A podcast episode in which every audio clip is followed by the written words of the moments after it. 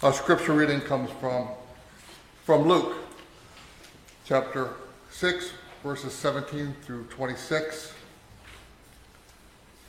He, he came down with them and stood on a level place with a great crowd of his disciples and a great multitude of people from all Judea, Jerusalem, and the coast of Tyre and Sidon. They had come to hear him and to be healed of their diseases, and those who were troubled with uncertain spirits were cured. And all of the crowd were trying to touch him, for power came out of him and healed all of them. Then he looked up at his disciples and said, Blessed are you who are poor, for yours is the kingdom of God. Blessed are you who are hungry, who are hungry now, for you will be filled. Blessed are you who weep now, for you will laugh.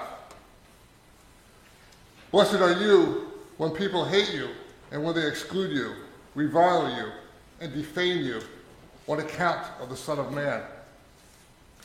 Rejoice in that day and leap for joy, for surely your reward is great in heaven. For that is what their ancestors did to the prophets. But woe to you who are rich, for you have received your consolation. Woe to you who are full now, for you will be hungry. Woe to you who are laughing now, for you will mourn and weep. Woe to you when all speak well of you, for that is what their ancestors did to the false prophets. There ends the reading of the word God breathed. I'm very grateful for all of the assistance here this morning as we figure things out. Now, that's the first thing I want to say that hasn't been said yet this service. Two other things. Second, boy, it snowed this morning. wow, that was not so, as I was thinking about how we're going to do technology and all that stuff. And then we, and then I look outside and there's like what, four or five inches of puffy white stuff on the ground. Like that is not something that I expected to see. Third thing, since it hasn't been said yet, happy Super Bowl Sunday, everyone. Um, I know we, we might have our own ways of celebrating that. Heck, I know even not all of us are going to celebrate that, but statistically, many of us will. One in three of us here in the U.S. will. Uh, it is quite the event, uh, to say the least. Um, in the past, I found it fun to, uh, to get together with, uh, with family and friends uh, in person or virtually uh, to watch the game. At least I try to watch the game, but there's a lot else going on. Some people like the commercials. I personally like, especially this part, to enjoy the snacks together as, as the meal for your evening, which is wonderful. And it's always fun to live in an area as their home team wins the Super Bowl. And I know there are probably many people that haven't experienced that. Of course, we've all experienced that a couple years ago. 2017 was a good year for the Eagles. But I've experienced that in 96 and 2010, being from Wisconsin as well. So, three times I've had the privilege of being in a Super Bowl winning area, which has been quite fun. It's also fun to watch an event that can make history kind of every time it, it, shows up, or at least sports history anyway. There seems to be a, a record that could be set during every single game. So, for example, today, if the Rams win, their coach will be the youngest Super Bowl winning coach ever at the age of 36. What were some of you doing when you were 36? I'm sure some very important things also. Um, I, by the way, I only have three more years to win the Super Bowl, so no pressure on, on me either. So.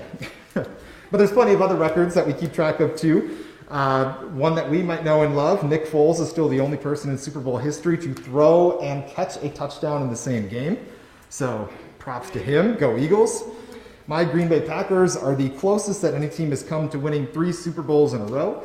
Uh, they actually won three championships in a row from 65 to 67, but the Super Bowl didn't exist in that first year. So, on a technicality, they didn't win three in a row. But in my heart, they did. And probably some of the most impressive, just in general, uh, record setting that the uh, Super Bowl has done. Of the 30 most watched TV broadcasts in U.S. history, 28 of them have been Super Bowls. The, the highest one, uh, I think, which is in eighth or ninth place, is the last episode of MASH. Um, but there's only two not there's only two non Super Bowl TV shows that have made that list. So there's a lot of really fun things about it, but as we know in the back of our minds, the Super Bowl isn't all fun and games, even though it is at its core just a game. The event itself is complicated and it carries some baggage with it too. I mean, headlines, for example, are always made about food and money. According to the U.S. Department of Agriculture, Super Bowl Sunday is the second largest day of consuming food in the United States behind Thanksgiving. And the money that's being spent and made is incredible. I don't think we have to talk about it much, but tickets and parking are averaging five to ten thousand dollars combined easily. Uh, 30 seconds of uh, commercial time this year cost 6.5 million dollars, and who knows how many millions and billions other companies in the NFL is making. It's those type of headlines that also bring up headlines about the disparity with the, the homeless population, particularly this year in Los Angeles. Add to that the NFL's recent headlines about race and management positions and domestic abuse and player safety, and this game suddenly becomes a bit more difficult to watch. There's tension created here. Now, I don't mean to completely ruin the game for you or ruin your plans that you might have. I still plan on watching the game later. But I guess I'm also saying that we shouldn't be in denial about what we watch. We can't just take the good and leave the rest, right? So, like many things in the world today, the Super Bowl is complicated. And we just need to just know what we're watching. Funny enough, I get the exact same type of feeling when I read today's scripture passage today. Now, I don't often say I feel the same way about football as I do scripture, but I guess today I'm kind of in that space. Today I feel tension. If this scripture passage sounds a bit familiar to you, it, I guess it should. You're correct. What we are reading in Luke is Jesus' version of the, this, er, Luke's version of the Sermon on the Mount that Jesus gives in Matthew. But in Luke, it's called the Sermon on the Plain. And what we read here are the very first words of this Sermon on the Plain. These words are equivalent to Matthew's Beatitudes, but they're Luke's version instead. And even though they're shorter, there aren't as many uh, blessed are thus in this list of Beatitudes. It's a bit more complicated because there, there's an interesting tension that Jesus is creating here.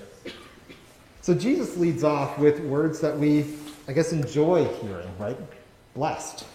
People are blessed. So he leads off with words of comfort for his disciples and everybody else who's listening. He basically says that you are blessed in difficult times, times when you are not fulfilled, times when you might be hungry or when you lack money or happiness or your relationships are in trouble or safety is hard to come by. But you continue to love Christ through it all, even if the circumstances might have you questioning or doubting if Christ really cares, you will indeed be blessed. This is reassuring news. So receive it. It's been graciously given to you, this blessing by Jesus. It's a gift that God will be with you always. So hear that. That is the first part of this sermon that Jesus is giving. But here's where this tension comes in. Because it's just after the blessings that are spoken and offered to them, then come the opposite the woes which is kind of like an exclamation here or a call to attention, right? Much like behold, you know, behold, I bring you good news. Whoa, pay attention to this next part that I'm about to say. Jesus is saying, pay attention here, because these next challenges are also for you. Just like the blessings were, the woes are too. Jesus is challenging us to pay attention, especially when things seem to be going well. Are these feelings genuine? If we are happy and, and joyous and everything is going well? Are we enjoying something at someone else's expense? Are we too self absorbed when things are going well? I, am picking up notes here of what Jesus is talking about. notes of the words like pay attention because the world doesn't revolve around you. So there's some challenge here, different things to pay attention to, especially when things seem to be going well in life. Now, the reason why this scripture passage is complicated is that Jesus speaks both the blessing and woes that we and we receive those together, meaning we can't just take the good parts and leave the difficult parts behind. We can't just assume that we are blessed without acknowledging that we are part of a world that is challenged in many ways. We can't enjoy the healing and mercy and peace and goodness and all those blessings of Christ without acknowledging the prophetic and courageous gift Christ has of naming every elephant in the room. This is the tension that Christ raises up, and purposefully so. But as much as we're tempted to, don't shy away from that tension. Think about that tension for a moment. Because without this tension, I mean, what kind of world loving Savior would Jesus really be? What kind of world loving Savior would he be if he preached a sermon to a group of people telling them how much they are loved and cherished and blessed, and then not talked about his concern about the hardship of others who he also loves just as much? Yes, you are loved and cherished and blessed forever, and thanks be to Christ for that. But so is everyone else.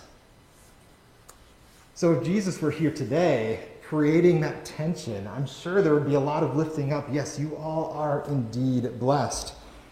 But then, why are there so many people in this country bearing the brunt of homelessness and income and wealth disparities? Why are there so many blessed people in this country finding it incredibly difficult to keep up with living and rent and health and education expenses? And why are there so many blessed people in this country that feel depressed or angry or disrespected or even oppressed because of how they've been treated by others, because of attributes about themselves that they had no control over in the first place. That's important tension to know and to hold on to and to wrestle with.